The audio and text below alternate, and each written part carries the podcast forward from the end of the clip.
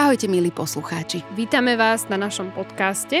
Ja som Kristýna. Ja som Bystrá Bilinka. A toto je podcast Bilinkárium. Bilinkárium.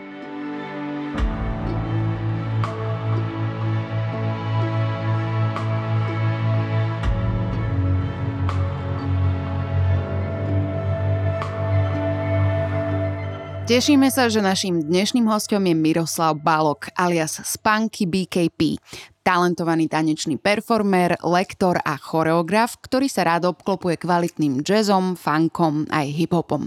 Je členom unikátnej rómsko-arménskej tanečnej skupiny BKP a zakladateľom streetwearovej značky Mindright. Venuje sa tiež fotografickej tvorbe, grafickému dizajnu a výrobe tanečných filmov.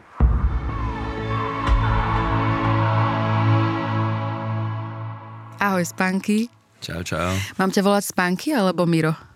Mm, dajme Miro. Dneska. Hej. Dnes môžeme dať Miro. Dobre, dobre. Tak eh, ahoj Miro. Čau. Vítam ťa u nás v štúdiu. Som rada, že si prišiel. A mňa by zaujímalo vlastne všetko možné, čo sa týka teba, pretože ty si taký multižánrový človek, multifunkčný, venuješ sa viacerým veciam, ale poďme k tomu tancu. Na začiatok, ako je to s tebou a s tancom? Mal si to odjak živa? Od detstva si sa hýbal, tancoval kade tade? Uh, vieš čo, moja mamina má tanečnú školu, uh-huh. čiže som v podstate na začiatku nemal na výber a ja som už vlastne normálne, až odkedy som bol v kočiku, tak stále som bol na tej tanečnej a potom som mal, ja neviem, 2-3 roky a myslím, že som mal 3 alebo 3,5 roka, keď som vlastne prvýkrát sa zapojil, že som začal ako keby tancovať s inými deťmi a bol som tam vlastne až doteraz ale tak prvý, tých prvých 10 rokov bolo takých, ako keď deti chodia tu na krúžky, že ja som si úplne neuvedomoval, že prečo som na tanečnej a či ma to baví alebo nie. Dokonca si pamätám, že som mal aj obdobie, kedy som nechcel tancovať a proste vždy, vždy mi naši povedali, že v pohode, ale keď tak potom si nájde niečo iné, tak som nakoniec zostal pri tej tanečnej. A potom približne nejakých 13 sa to vo mne zlomilo a začal som to mať naozaj rád. Vlastne začal som tancovať viacej hip-hop, začal som sa prepájať s tou hudbou a začala to byť moja vlastná ako keby tak akože vedomé tancovanie, že to už nebolo iba o tom, že ok, prídem na tanečnú a robím, čo mi niekto ukáže, ale začal som sa tomu venovať. No a odvtedy už to vlastne chytilo taký akože rýchlejší spad. Stal som sa naozaj, že tanečníkom, začal sa okolo toho točiť celý môj život. No a je to tak vlastne dodnes. Hmm. A čo sa týka hudobného žánru, ktorý ty zaraďuješ počas tvojho tancovania, tak to je čo najčastejšie? Uh, najčastejšie to je, že hip-hop, funk, jazz, a aj house v podstate asi dosť počúvam. Ide o vlastne všetko žánre, ktoré sú také, že afroamerické, alebo mm-hmm. akože hlavne ovplyvnené tou afroamerickou kultúrou. A to bol vlastne ten zlom, lebo dovtedy som tancoval viac menej rôzne showky a disco, čo vlastne u nás v Európe bolo akože bežné v takýchto detských skupinách. A tam som nemal žiadnu nejakú ako keby takú väzbu na tú hudbu. A keď vlastne som začal počúvať hip-hop a a funk do veľkej miery, pretože môj tanečný štýl je locking a ten je založený na funkovej hudbe, tak keď som začal počúvať funk, tak som zistil, že wow, však ja tú hudbu môžem mať rád, môže to byť tá hudba, ktorú počúvam celý deň a potom na ňu mám ešte chuť aj tancovať a vlastne to, to vytvorilo aj ten vzťah s tým tancom. Uh-huh, uh-huh. Je to také, že ty tancuješ všade? Počas dňa ti napadne, že fú, teraz si zatancujem a tancuješ aj mimo sály? Uh, jasné, tancoval mimo sály kedysi, keď som práve mal tých 13-14 a to bolo, jak človek, keď sa zamiluje a je úplne zbláznený, tak vtedy som to mával tak, že sa mi smiali, že ma videli tancovať na autobusovej stanici, keď čakám, že stále som mal akože sluchátka a teraz som si nejak akože v malom, ale trénoval v kuse niečo som vymýšľal a tancoval som naozaj, že všade. Dnes už je to také, že je to akože veľmi abstraktné, čo sa týka miest, kde tancujem, ne, nemusí to byť vždy iba sála, ale mám to už trošku viacej ako keby vymedzené, že buď si idem zatancovať tancovať, alebo keby niekedy zareagujem na hudbu, samozrejme, keď sa mi mm-hmm. niečo páči, ale už to není úplne také bláznivé, že by som zrazu začal nekontrolovateľne tancovať. Hej, uh, ty aj učíš. A všimáš si aj taký nejaký fenomén na deťoch, že, že sú deti, ktoré, dajme tomu, že majú to prirodzené, že hýbu sa a hneď idú proste do rytmu všetko, je to ich a potom sú deti, ktoré sú, že tak viac mimo a hamblivé a že... Uh, jasné, tak uh, to je vec, ktorú, ktorú vlastne ako prvú dokážem zaregistrovať. Veľakrát tam vlastne je potom vidno ten rozdiel, že tie deti, ktoré to majú v sebe intuitívne, tak oni proste iba tancujú, niekedy je vlastne aj jedno jak uh-huh. a, a akože na začiatku sa nám to veľmi páči, naopak zase potom tie iné deti a teraz budem rozprávať o takých, ktoré vlastne, že všetci, všetci by, ak by sme tak po, teoreticky sa bavili, že všetci chcú tancovať, mm-hmm. že všetkých to baví a všetci sú z toho šťastní, tak tie deti, ktoré to majú v sebe prirodzene, tie niekedy majú potom zase menšiu pravdepodobnosť, že budú trénovať veľmi tvrdo. A zase Aha. sú deti, ktoré to nemajú v sebe úplne prirodzene a musia na tom akože tvrdšie pracovať a niekedy sa dostanú aj ďalej. Ako mhm, keby, uh-huh, uh-huh. akože jasné, že ten tanec je krajší, keď je prirodzený a ideál by bol, keby to mal niekto keby v sebe, alebo by sa dokázal uvoľniť do tej prirodzenosti, ale zároveň aj trénoval, ale to je ako keby taký úplne, že super ideálny uh-huh. stav. Hej, No témička, že ja a rytmus, tak to je celkom taká nadlho téma, pretože ja mám pocit, že ja nemám rytmus. Hej, viem zaradiť melódie a tak, že keď niekto ide falošne a tak, tak proste hneď počujem ale keď ide niekto mimo rytmu, tak ja nemám šajnu, že či ide dobre alebo zle a rovnako ako aj keď ja sa snažím spievať do pesničky a idem proste nejak pozadu alebo popredu, tak neviem.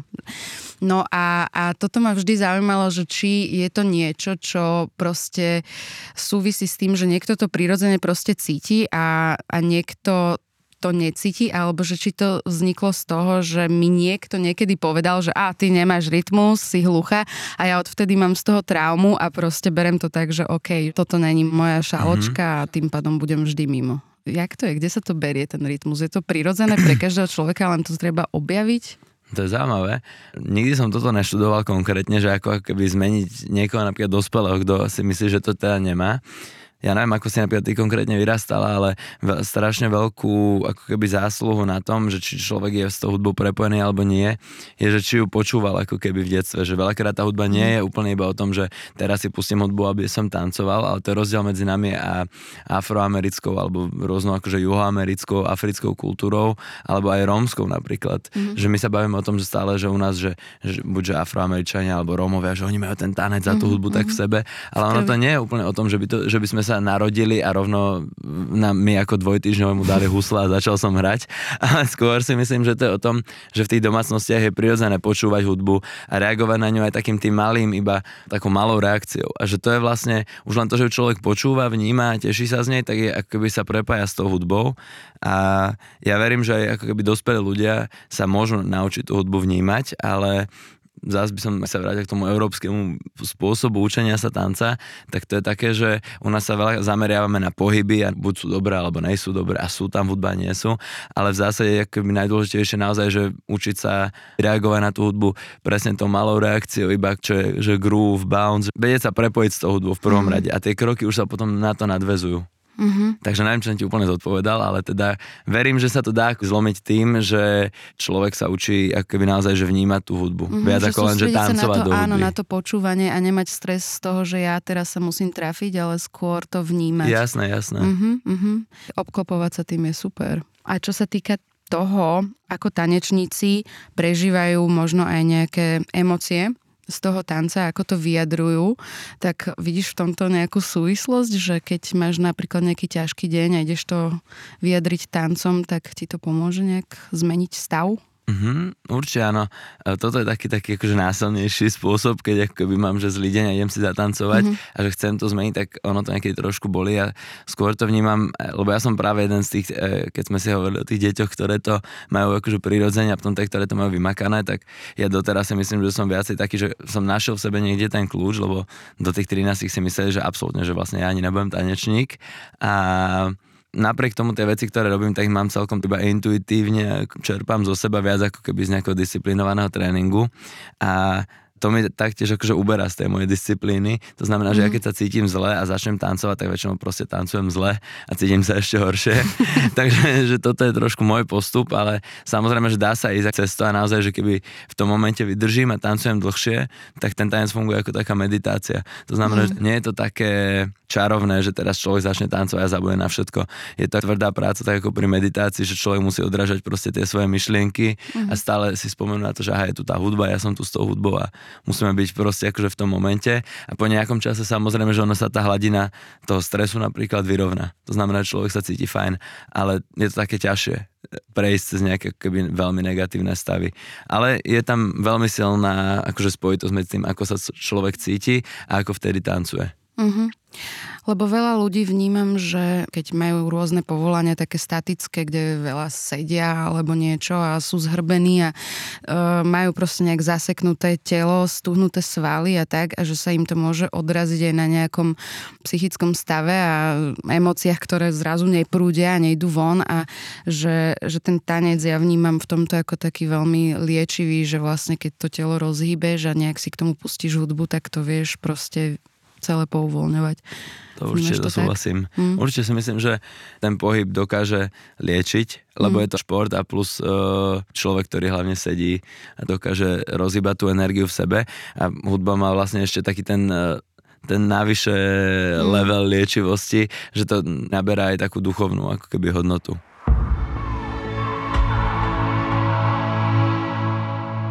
Tanečná komunita ja som vždy bola obklopená tanečníkmi a strašne sa mi páčilo to, ako vy máte veľa kamarátov, ktorých spája vlastne rovnaká vášne, rovnaké hobby a, a, a cestujete spolu všade a zdieľate si toto. A tak je to niečo, čo by si chcel odozdať aj tvojmu dieťaťu, že aby sa obklopovala takýmito komunitkami a tancom. Určite, určite áno.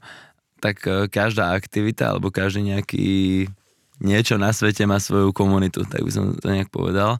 A na tanci je podľa mňa pekné, že tá hodnota je veľmi abstraktná, neuchytiteľná, lebo naozaj vlastne, že čo mňa spája s mojimi kamošmi tanečníkmi, keď sa bavíme o tanci, tak je to, že dobrá hudba, že pohyb a teraz práve ten ako peace of mind, že všetci sa snažíme ako keby dostať sa do nejakého pokoja, aby sme tancovali lepšie a zároveň aby sme zlepšovali aj výkonnosť, aby sme sa zlepšili, čo mi príde, že sú pekné hodnoty.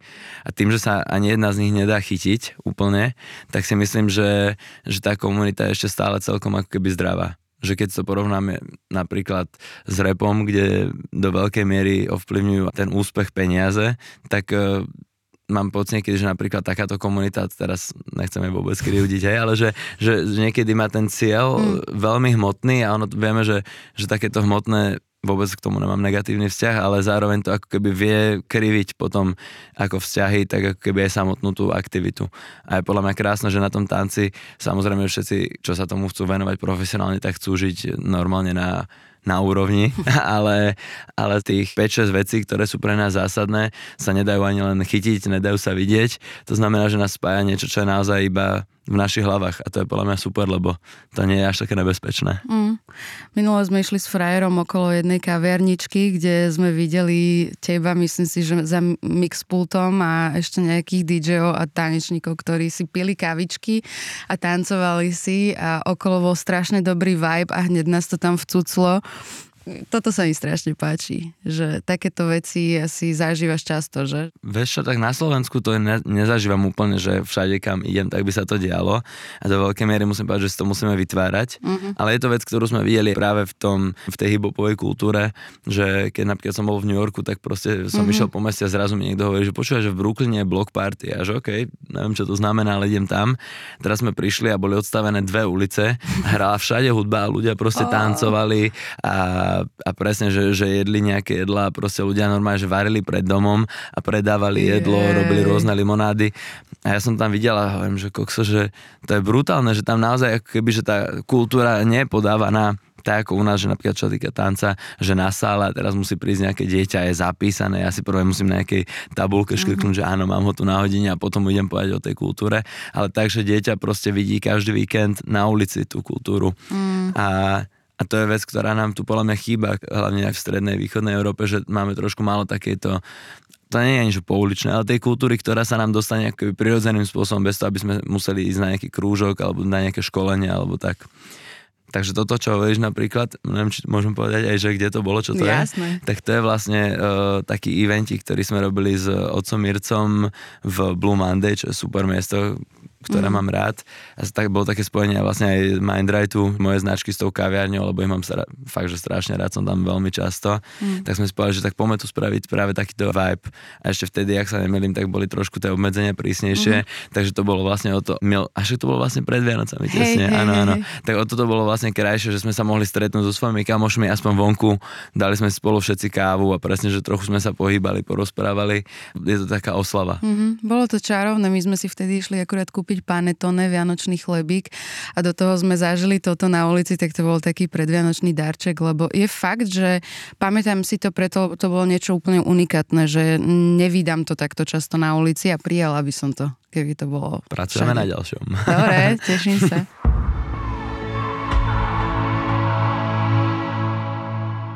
Vo vašej komunite je bežné, že sa mixujú aj rôzne kultúry a rôzne teda nielen hudobné žánre, ale aj ľudia rôznej farby pleti z rôznych národností. Bol u nás aj e, tvoj kamarát Adam, a on nám teda hovoril o tomto, ako sa mu strašne páči to vlastne, že spoznáva vďaka tomu rôznych ľudí z rôznych krajín a že toto vás tiež takto spája. A hovoril nám, že si dávate tieto názvy mien, že ty si vlastne z Punky BKP a to BKP niečo znamená a ja neviem čo. A súvisí to s týmto? Uh, tak BKP je po rómsky Bachtale Kale Prala, čo je niečo ako šťastný čierny bratia, Aha. pretože moja crew, s ktorou tancujem, uh, tu u nás na Slovensku alebo keby aj v Čechách, pretože sme na polovicu Slováci, na polovicu Češi, tak vlastne čo nás spája, že všetci sme Rómovia a ak sme si povedali, že práve to, keď začneme tancovať spolu a prezentujeme túto našu ako keby hodnotu, tak to dodáva ďalší level alebo layer, takú že vrstvu mm. nášmu tancu. To, čo si povedala, je pravda, že, že vlastne v hip-hope ten hip vznikol práve na, vlastne na rasovom utlačaní v mm. Amerike ako taká reakcia na to. Tým pádom vlastne aj v iných kútoch sveta neskôr to má v sebe taký jak DNA je to proste, že, že nemôžeme byť rasisti, keď vlastne to vzniklo práve tam ako reakcia na rasizmus. A tým pádom nám to dáva vlastne tú otvorenú mysel a to, že chceme sa naozaj spájať s, s rôznymi ľuďmi z rôznych kultúr, z rôznych miest na svete a to je to, čo nás obohacuje vlastne. Že preto ten hip je taký plnofarebný a má plno chutí, pretože nie sme uzavretí tomu, že teraz to je iba takto alebo iba takto. Hmm. No a poďme teraz k tvojej značke. Ako to vzniklo? Mindride. Hmm. Mindride. No ja už som dlhšie akože vedel, že by som chcel mať značku s oblečením, pretože ja okrem tanca sa ešte venujem aj že grafike, dizajnu a aj hoci čomu proste. A, a moda bola vždy vec, ktorú som mal veľmi rád.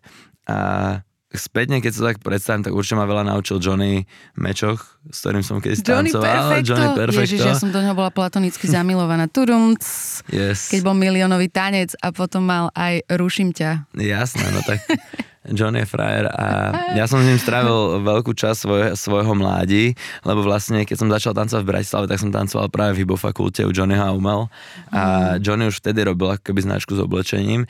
Takisto aj veľa tanečníkov z celého sveta napríklad sa venujú tomu, že majú okrem tanca aj svoju značku, ktorú keby reprezentujú svoj vizuálny vkus. Takže vždy som to videl, pomáhal som veľa rôznym kamošom s ich značkami a v nejakom momente som si povedal, že vždy, vždy som by musel robiť taký kompromis. Že samozrejme, že niečo som navrhol a oni, že no dobre, ale hovorili to podľa seba, ja som si vždy hovoril, že Shit, že oni to najlepšie vždycky ako keby zrušia a chcú to nejak inak a robia také kompromisy. Takže budem proste robiť svoje veci a môžem ich potom robiť tak, ako ja chcem. Takže takto vznikla tá idea, že ja by som chcel mať svoju značku a robiť ju. A čo sa týka samotného názvu Mindright, tak uh, ten vznikol nejak spontánne, proste som vnútri v kuse počul nejaké slova v kuse som ich nejak písal a zrazu to bolo Mindroid, som to napísal takým tagovacím písmom na jeden klobúk, ktorý som mal a odvtedy už proste to zostalo zafixované, že to je Mindroid a vlastne rok a pol neskôr som založil značku Mindroid už s prvou kolekciou. No a to Mindroid znamená ja sa neopýtala, ale mám to povedať. Áno, jasné, hneď presne som sa to išla opýtať ako ďalšiu vec, takže Jasné, ideš. no myslím si, že veľa ľudí, a ja nejsom výnimkou, trpíme rôznymi vecami v hlave alebo vnútri v nás, ktoré hmm. nás trápia v tejto dobe, ktorá je rýchla a nestíhame si to úplne vždy uložiť. Tak som chcel ukázať tým to, že že vlastne aj v takej komunite, ako je hiphopová, ktorá na oko vyzerá veľmi fresh a všetci vyzerajú strašne silní a hmm. šťastní, mm.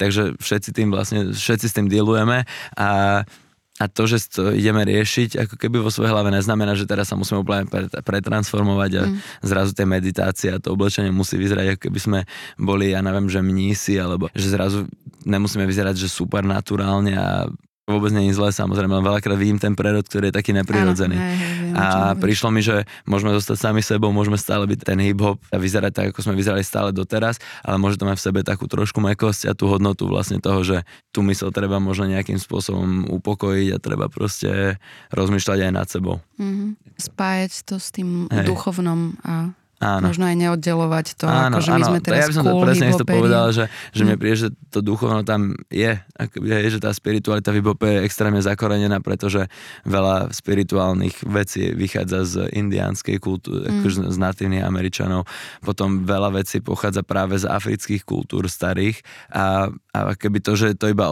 osekávame stále a tvárime sa, že to tak nie je, tak uh, ono to neznamená, že my tam musíme teraz prinášať niečo nové. My podľa mňa iba sa keby vraciame k tomu pôvodnému.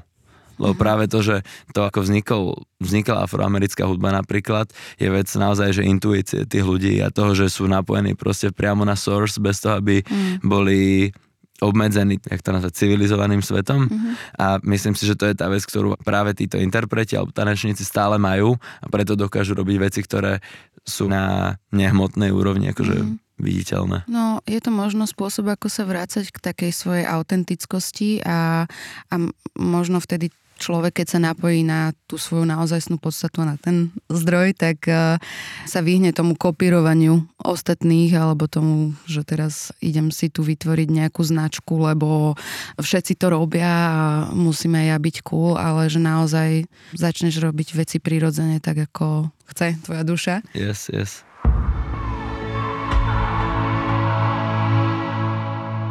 Ty si pomáhaš pri tomto napojení sa na seba aj rôznymi nejakými mm, nástrojmi, pomôckami, tyčinkami? Aha, vieš čo, neviem, že či by som úplne to akože dal ako pomôcku. Viem, že kedy som skúšal meditovať, mm. alebo že venovať sa tomu keby takže aktívne a viac mne to nefungovalo úplne a čím viac som ako keby to študoval a bavil sa s ľuďmi, ktorí to robia, tak oni vždy hovorili, že, že to je perfektné, že ten tanec, že to je vlastne taká meditácia a tak. A vlastne som si neskôr uvedomil, že práve niečo, čo som robil celý život a čo robím celý život, je tá moja forma meditácie. Čiže ten tanec je to, kedy nech sme sa aj bavili predtým, kedy buď idem cestou, alebo práve pozorujem na sebe, či som v poriadku, alebo nie som v poriadku a nevenujem, sa úplne také, že aktívnej meditácii.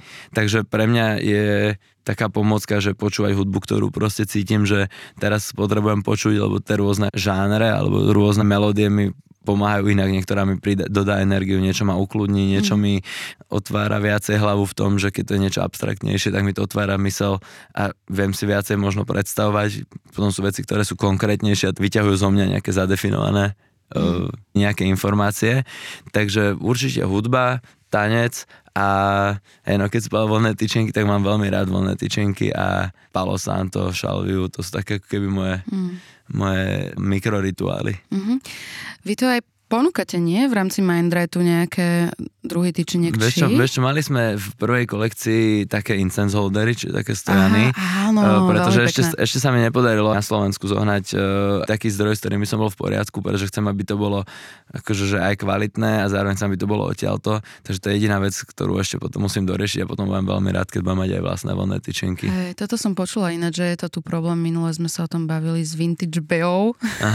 Pozdravujeme, že ona tiež chcela presne tak takto ponúkať e, tyčinky u seba, ale nenašla slovenský zdroj, že vlastne mm-hmm. vždy je to nejak dovážané, alebo viem, že takto pigmentárium sa robí áno, v Čechách, že to je super, ale že tiež samotné tie drievka sa robia niekde na Sri Lanke, alebo kde, Aha. že toto ak niekto, kto počúva Bilinkarium, vie o niekom, kto vyrába tyčinky na Slovensku zo slovenského nejakého dříví, tak dajte vedieť. To by bola docela halus. Akože viem, že tá výroba samotných tyčiniek je dosť prplačka. Mm-hmm.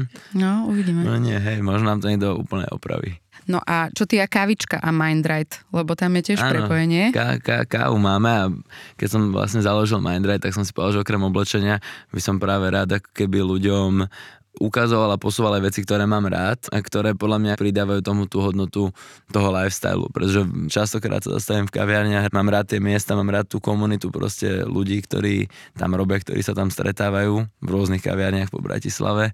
Takisto aj doma je pre mňa akože taký ranný rituál, že spraviť si buď filter, alebo potom, že, že doma mňa žovke, keď spravím proste kávu, graňajkam, tak je to taký keby mm-hmm. nice moment, aj keď viem, že nemal by som je piť až toľko, keďže vieme, keby odkiaľ berie mm. energiu a že vlastne je to také trošku, že energia na pôžičku, ale niekedy keby obetujem uh, takúto božičku za cenu toho, že teda máme krásny moment spolu s, či už je to akože doma s mojou žovkou, mm. alebo s ľuďmi, s kamošmi. Čiže je to presne skôr o tom rituále, ako takom, že... Hej, hej, pretože keby som mal byť úplne keby úprimný k sebe, tak najradšej by som možno aj nepil tú kávu, pretože je to trošičku do istej miery aj zlozvyk, mm-hmm. keď človek pije takto veľa a ani to nie je úplne závislosť, lebo mám dní, kedy vôbec, že napríklad nestihnem si dať kávu a ne, nemám ešte, nemám, nemám ešte abstiaky, ale uvedomujem si, že tá káva trošku shiftuje ako náladu, tak takisto že hmm. posúva aj to, že, že odkiaľ tú energiu bere, to znamená, že to telo vychádza trošku z balancu. A keď človek vypije 4 káv, 4-5 káv denne, tak asi, asi ten energický tok tela nie je úplne prirodzený a ne, necirkuluje tak, ako by cirkuloval, keby mm-hmm. ju nepijem, ale tak e, presne, že do veľkej miery je tá oslava tej komunity a toho, že som s niekým, je pre mňa v, momentálne dôležitejšia, takže niekedy to teda obetujem. Mm-hmm. Používaš aj nejaké pekné keramiky pri tom pití kávičky a potrpíš si takto aj na ten dizajn a tak ako máš rád módu a teda obkupuješ sa peknými vecami, tak to pitie kávy sprevádza aj takéto? Jasné, jasné. Je to vec, ktorú si cením na miestach, kde chodím piť mm. kávu, že to ako ju servírujú. E, doma mám nejaké akože, že pekné pohár, ale nie, nie, je to úplne, že by som mal teraz že zbierku a že vyberám si, vyberám si, že ten je taký, teraz, teraz dám tento pohár. No, ale práve uh, teraz mám pocit, že je taký aj trend, uh, že sa vrácia naspäť keramika a hlina. Vnímam to okolo seba, mm. že sa ľudia k tomu chcú ako keby vrátiť. Mm-hmm. Takže očakávam, že v najbližšej dobe budem uh, si od svojich kamošov môcť kúpiť krásne keramické hrnčeky rôzne. Mm-hmm. Hej, my si na toto tiež veľmi potrebujeme. Niekedy si aj hovorím, že možno by som tam mala, m, mohla mať čokoľvek e, za nápoj v tej keramike, ale hlavne, že cítim, že o, niekto to vyrábal rukami a že aj poznám toho človeka a že do toho vložil nejakú energiu a potom mi to dá taký ten úplne iný pocit z toho pitia. Čo ešte máte v Mindrate? Mhm, momentálne skoro nič, pretože že pracujem vlastne, pracujeme tak, že, že viac menej vždy spravíme nejakú kolekciu a snažíme sa ju keby že predať a potom keď uh, niekedy sa vlastne nesnažím, ale proste, že, že necháme tie veci odísť a potom keď cítim lebo momentálne, ako by som iniciátorom tých vecí zatiaľ iba ja, tak eh, keď cítim, že proste teraz je moment a chcem proste spraviť niečo nové, tak vtedy väčšinou dropím celú kolekciu alebo iba restock nejaké veci, ktorá nám tam chýbala. Takže momentálne máme ešte nejaké poslané kávičky a máme momentálne teplákové súpravy a mikiny z od, zo Slovenska, od Cotton Garments, uh-huh. čo je od môjho kamaráta Kupka Važana, ktorého týmto pozdravujem. A sú to veci, Čau. ktoré sa robia na Slovensku, na čo mm-hmm. som mhm. vlastne čakal e, prvý rok a pol tejto značky, že kedy sa nám podarí mať slovenské veci. Mm, a, a je to vlastne tu už teraz vďaka nemu práve. A predpokladám, že v najbližších mesiacoch zase niečo pripravím, pripravíme, niečo nové. Mm, tešíme sa.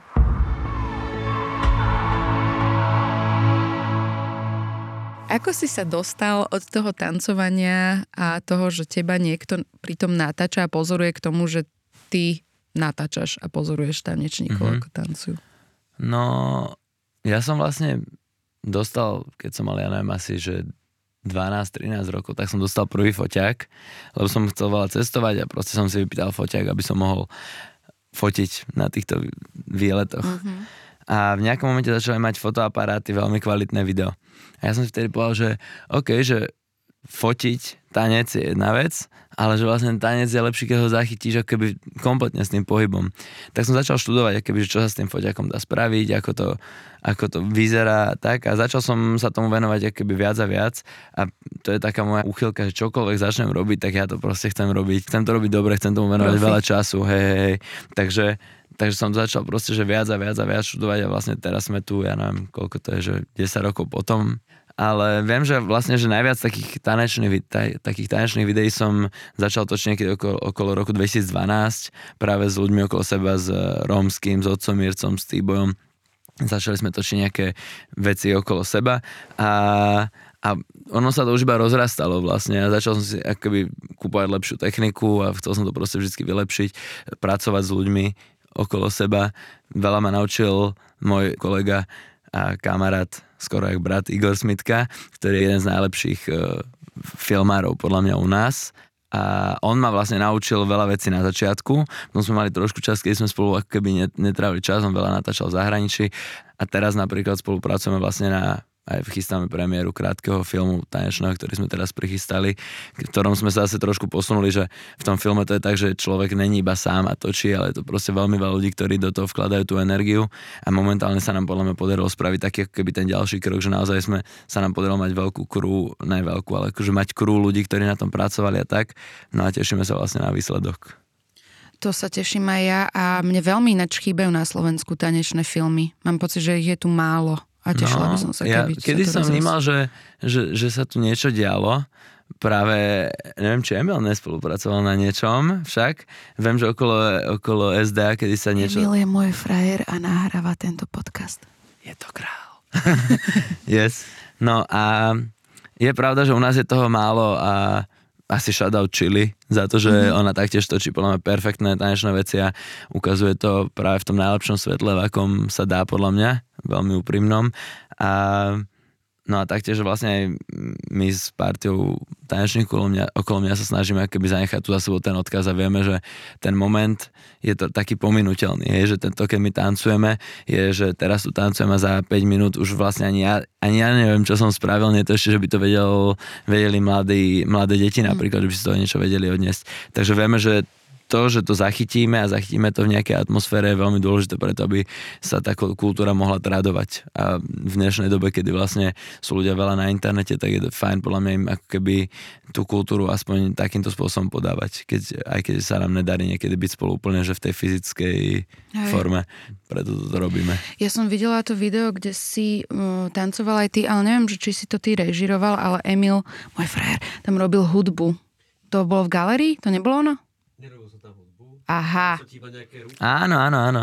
To bol In the Frame, to bol vlastne, to, to práve točil Igor Smitka, to bolo vlastne... Mm-hmm. Na, tak, to tak, som odpadla. Ja som normálne nechápala, že čo sa, ako je to možné, že čo vy robíte vlastne s telom a že sa to dá natočiť tak pekne, aby, aby sa to zachytilo vlastne, že toto som ináč vždy obdivovala, aj keď ja neviem, dobre, ja som vyrastala na tom, že som pozerala krásokorčulovanie furt, keď boli nejaké majstrovstvá a tak a vždy som uznávala tých kameramanov, ktorí dokázali natočiť ten pohyb proste tak, aby to bolo, e, že sú vidieť aj celý, ale aj nejaké ich časti a zároveň proste si vieš aj domysleť tú choreografiu, keď nevidíš ich v celku, že to je veľmi ťažké podľa mňa a tuto to bolo super spravené. Tak ďakujeme.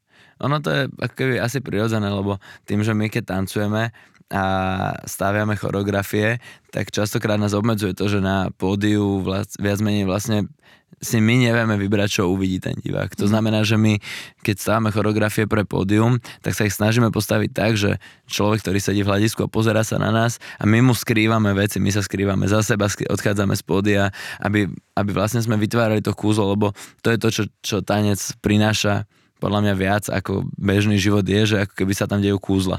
Častokrát, alebo pôsobí to ako kúzlo. Ano. Keď človek robí robota, keď robí rôzne slajdy, keď zmiznú všetci zrazu a vidíme iba ako keby mal človek milión rúk, rôzne hociaké veci, je to kúzlo, čo, čo ľudí na tom baví a čo mňa baví práve na filme a špeciálne na tanci vo filme, je to, že, že ako režisér alebo ako kameraman človek môže naozaj ovplyvniť to, čo ten človek vidí. To znamená, že vie ten mm. človek kúzliť ešte viac s tým tancom. Pričom vlastne stále pracuje s tým istým, hej, že ten istý tanečník, ktorý by bol iba na tom pódiu a s tým istým pohybom, ale to, že ako sa rozhodnem snímať, to je to, čo dokáže absolútne zmeniť vlastne mm-hmm. všetko. Aký máš vzťah k prírode a k chodeniu do lesa a do prírody a čerpania sily hm. z tohto zdroja? No, tak ľudia, čo ma poznajú, sa možno aj zasmejú teraz na tej otázke, pretože do veľkej miery som veľmi meský človek. Mhm. Vždy, vždy sme si robili srandu práve v krúže, že, no, že mimo do toho lesa, že tam sa ten mokasin vždy tak zašpinia. Takže to, to je taký akože vtip, že, že mimo z, do prírody nechodím, ale asi pred ne, asi pred 7 rokmi sme zobrali psíka, tým pádom som musel začať vlastne chodiť viacej von uh-huh. a robilo mi to veľmi dobre, aj mi to robí veľmi dobre, že ma to vlastne ukludňuje, avšak e, ten vzťah k prírode si myslím, že mám skôr na také iné úrovni, že viac ako len to, že chodiť do lesa. Je to pre mňa to, že ja cez prírodu si myslím, že som začal chápať, ja som sa narodil ako úplne neveriaci človek mm-hmm. a, a momentálne aj skrz prírodu, ktorá je akoby nepopreteľná to, ako tam tie veci fungujú, tak uh, skrz pozorovanie prírody mi príde, že som začal chápať viac niektoré systémy mm. vo svete, ktoré by niekto mohol nazvať viera alebo spiritualita, tak práve to pozorom cez prírodu najviac. Mm-hmm. A obklopuješ sa aj doma prírodou? Mm, máme doma nejaké kvety, ale uh, na byte, som býval predtým, 2-3 roky dozadu som mal veľmi veľa svetla a moje monstery a, a čo, neviem, čo sme tam ešte mali, mali sme tam nejaké strelicie. Mám, mám rád rastliny, mám rád veľmi banánovníky a, mm-hmm. a všetko to vyzeralo strašne dobre, jak to rástlo a presne, že taký minimalistický dizajn akože toho interiéru mm-hmm. s rastlinami je vec, ktorá sa mi veľmi páči. No teraz máme byť na prízemí a máme tam dosť málo svetla, takže tie rastlinky sú také mm. v takom čilovom móde, by som povedal. Hibernujú. Hey, trošku, trošku hibernujú. No a ty a Šalvia, no, ako si si ju našiel, alebo ona teba? Uh, teraz ani neviem, že kedy som prvýkrát začal doma keby vykurovať šalviou, ale v nejakom momente, keď uh, som začal keby študovať aj svoju spiritualitu, alebo začal som keby študovať nejaké energie a taký energický tok, tak som sa dostal k tomu, že šalvia je vec, ktorá pomáha pri vypudzovaní zlej energie mm-hmm. a častokrát vlastne, jak som hovoril, že keď stragulujem s nejakými vecami v hlave, tak vtedy má človek pocit, že všetko okolo neho zle a mám pocit, že niekedy, keď som bol dlho v takomto stave, a tak, e, tak tá energia my si potom trošku pritiahneme k sebe. Mm-hmm. Takže som začal rozmýšľať, že ako ako ju dať preč, tak som začal študovať, zistil som, že šalvia, si pamätám, že som si prvé kúpil takú, že maličkú šalviu a som si myslel, že to má celé akože na jeden krát vyčmudiť a to som po chvíle pochopil, že nie, lebo však už som nevidel doma, aj bola hmla. No a a odtedy mi to vlastne zostalo, odtedy som všetkým svojim kamarátom som, som kúpil jak darček šalviu, aby ju mali doma a, a ja ju mám a dnes už ňou pracujem trošku opatrnejšie, e, kedy si to bol vlastne jediný spôsob, akým som keby pracoval s tým, že som sa snažil vyhnať nejak, alebo že čistiť energiu u seba doma mm-hmm. a na sebe. Momentálne používam ešte veľa aj Palo Santo, ktoré mi príde, že trošku jemnejšie, nice. takže, takže to mám také, že everyday a tú šalviu vlastne vyťahnem až keď treba také, že konkrétne upratovanie. Áno, áno, rozumiem. A hovoríme teda o bielej šalvii, hej? Áno, áno. Uh-huh. Tak ona je taká výraznejšia. Nie každému ináč vonia, to je halus, lebo ona v niečom tak pripomína akože takú trávovú, možno marihuanovú mm-hmm. vôňu a že fakt je to cítiť aj dlho. Uh, že je možno, len tak ľahko vyvetrať. M- minulo sme mali práve, že manželka chcela doma spraviť, že ma poteší, keď príjem domov, že okrem toho, že upratala, tak chcela, že akože energicky upratať. Uh-huh. A ja som iba prichádzal že k domu a ja som už vonku cítil šalvy, hovorím, OK, že tuto sa, tu, tu sa niečo dialo, tu sa čarovalo.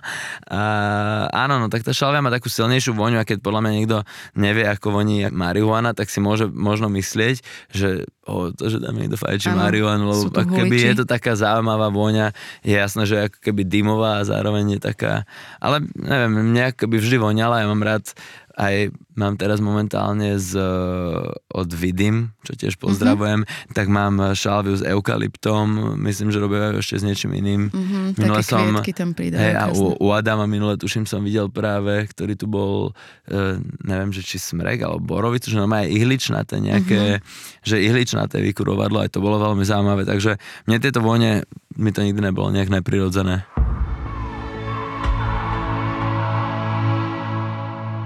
Čo sa týka tých nejakých e, temnejších myšlienok a tak, chceš sa tu trošku otvoriť v tomto, že čo to pre teba znamená, že berieš to ako prírodzenú súčasť, že možno aj tvorivého života, že sú tie fázy, že ups and downs, že proste... Jasné, neviem, no ja to vnímam, že to je, jak je deň a noc, alebo jak mm. je mhm. proste áno, nie, tak proste je to vec balancu mm. a mhm. viem, že mám momenty, kedy mám veľmi veľa, kedy sa mi dostáva, kedy dokážem pracovať s veľmi veľa svetlom a potom to telo musí potom pracovať aj s veľa tmou asi mm. a neviem, že či to niekedy dokážem vyklúčkovať tak, že budem robiť iba so svetlom. Niektorí to keby tak majú, že, sa, že vlastne pracujú iba s tou dobrou energiou a ja cítim, že to je, ako presne si povedal, že to je ups and downs a je to proste prirodzené mm-hmm. a častokrát vlastne vždy, keď niečo ako keby prejdem a z niečo sa poučím, niečo si myslím, že som vyriešil, tak potom chvíľku sa má človek dobre, chvíľku pracuje presne tak, ako si myslel, že to je a potom príde trošku tem, ešte temnejšie, ako bolo minule, lebo mi príde, že to je taký test toho, že či vlastne naozaj sme to pochopili, alebo sme o tom iba ako keby, že sme s teba mm-hmm. tak mhm. slovne prebrali. To znamená, že pracujem s tým v podstate prirodzene a a naučil som sa neopúšťať sa na tom, čo mm. keby vôbec nezazlievam nikomu, ako s tým pracuje, lebo každý s tým pracuje na takej svojej úrovni, kde momentálne je. Ale ja už to beriem akoby celkom prirodzene, že keď to príde, tak eh, sa snažím iba počúvať, že čo, čo, čo mi to hovorí, mm. čo som sa nepoučil minule, alebo že čo, že čo je to teraz, že čo je tá, tá vec, ktorá ma teraz trápi a z čoho vychádza, lebo ono to není iba o tom, že o, skočil na mňa takýto stav a teraz tu ležím a neviem robiť nič iné, mm. ale je to o tom, že okay, že čo to, čo to spustilo, čo počujem, keď zavrem oči a cítim sa zle, tak čo je tá vec, ktorá ma ako keby mm. trápi. A a potom už je vlastne na nás, aby sme dobrovoľne ako keby ste niečo spravili, aké niekedy to nie je ľahké samozrejme, ale vieme, že čo to je a vtedy musíme ako keby to sa snažiť buď napraviť alebo prijať, alebo záleží teda od toho, čo to je. Mm-hmm, to je super, že to tak vnímaš. Minule sme tu mali Dominiku Bleščakovú, s ktorou sme sa rozprávali o depresii a o tom teda, ako to u nej prebieha. A teda však ja uh, túto zastrešujem uh, Centrum duševného zdravia, takže uh, viem, aké sú Jasné, temné no, obdobia. Keby, je podľa mňa dôležité aj nebagatelizovať to, pretože zase viem, že to môže byť aj veľmi nebezpečné. Ako no. keby. To znamená, že to, čo my sa teraz bavíme, že, že niekto pracuje s depresiou alebo s nejakými po, pocitmi, že iba med, že meditácia mm. alebo tak, tak v prípade, že to ten človek robí iba preto, že si to niekde našiel, tak je veľmi možné, že mu to nebude ako keby fungovať a vtedy je dôležité podľa mňa nájsť si takisto aj buď doktora alebo rôznu inú mm, ako keby, že nájsť niečo, čo pre toho človeka naozaj funguje, pretože ono môže byť niekedy devastačné, že človeka môže ako keby lámať aj to, že aha, tak ja meditujem a ja by som tu teraz pálil šalviu každých 15 minút a, a nič to nerobí. Mm a človek má pocit, že je potom ešte horšie, tak vôbec nie, že každý má ten svoj spôsob, ktorému verí. A to je podľa mňa dôležité povedať, že že mne, mne funguje, že nie, nie medicína, ale práve, že sa snažím ako keby dostať sa bylinkami a nejakou svojou keby takou akože prácou hlavy. Aj, aj. Len nemusí to fungovať každému, takže každý aby hľadal niečo, čo mu pomôže, pretože zdá sa z toho, keby verím tomu, že nie je úplne normálne a zdravé žiť v depresii a úplne to presne, že treba prijať tie tiene a veriť, že by sa to dá potom nejak mhm. zvrtnúť. To je super, to je dôležité, že si toto povedal, že naozaj nie je univerzálny liek na každého, proste každý si potrebuje nájsť svoju cestu a mm, z nej sa potom vytešovať. Mm, super. Ďakujem ti, Miro, že si tu dnes s nami bol. Super. Teším sa. Ja ďakujem a prajem všetkým tam, nech sa majú všetci čo najlepšie. A tancujte. A that's it. A yes. vykoušte se.